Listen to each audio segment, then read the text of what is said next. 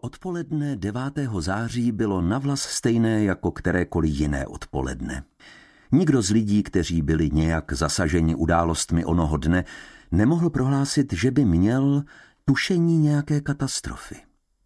Kromě paní Pekrové z Wilbraham Crescent 47, která se specializuje na předtuchy a která vždy s dostatečným předstihem popisovala zlé tušení a chvění, jež ji ovládlo – ale číslo 47 bylo tak daleko od čísla 19 a tak málo se ho dotkly události toho dne, že nebylo nutné, aby paní Pekrová měla nějakou předtuchu.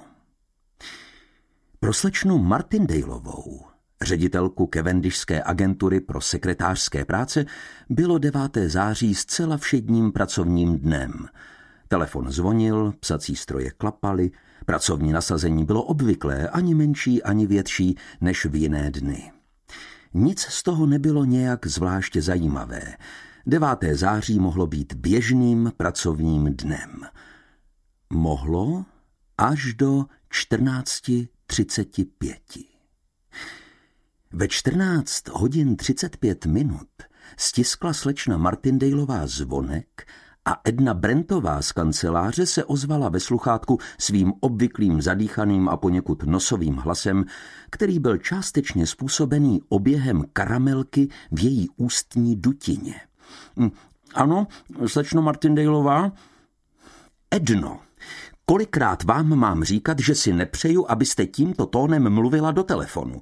Vyslovujte zřetelně a nefuňte do sluchátka. Promiňte, slečno Martindaleová, no to už je lepší. Vidíte, že to jde, když chcete. A teď ke mně pošlete Šejlu Webovou. Ještě se nevrátila z oběda, slečno Martindaleová. Aha. Slečna Martindaleová pohlédla na hodiny na svém psacím stole. 14.36. Přesně 6 minut spoždění. Šejla Webová začíná poslední dobou poněkud lajdačit. Pošlete ji za mnou, až se vrátí. Ano, slečno Martindaleová. Edna vrátila karamelku na jazyk a dala se znovu do přepisování nahé lásky od Armanda Levina.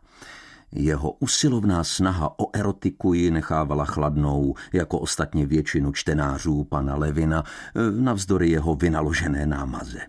Byl ukázkovým příkladem toho, že není nic nudnějšího než nudná pornografie. Navzdory lákavým obalům a mnohoslibným titulům šel prodej jeho knih poslední dobou rok od roku dolů a účet za přepisování mu byl odeslán již třikrát. Dveře se otevřely a poněkud udýchaná Sheila Webová vstoupila do místnosti. Ptala se po tobě Katina, řekla Edna. Sheila Webová udělala obličej. No, to mám štěstí, zrovna když se jednou spozdím. Uhladila si vlasy, popadla zápisník a tušku a zaklepala na kancelář ředitelky. Slečna Martindaleová vzhlédla od stolu. Byla to žena kolem čtyřicítky překypující výkonností. Měla účes z minulého století a bledě zrzavé vlasy. Její křestní jméno Catherine zavdalo příčinu k přezdívce Katina. Máte spoždění, slečno Webová, Promiňte, slečno Martindaleová, byla strašná dopravní zácpa. V tuhle denní dobu je vždycky strašná dopravní zácpa. Máte s tím počítat? Podívala se do svého poznámkového bloku.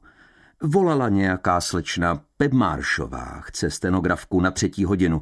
Žádala konkrétně vás. Pracovala jste už pro ní? Nevzpomínám si, slečno Martindaleová, určitě ne v poslední době.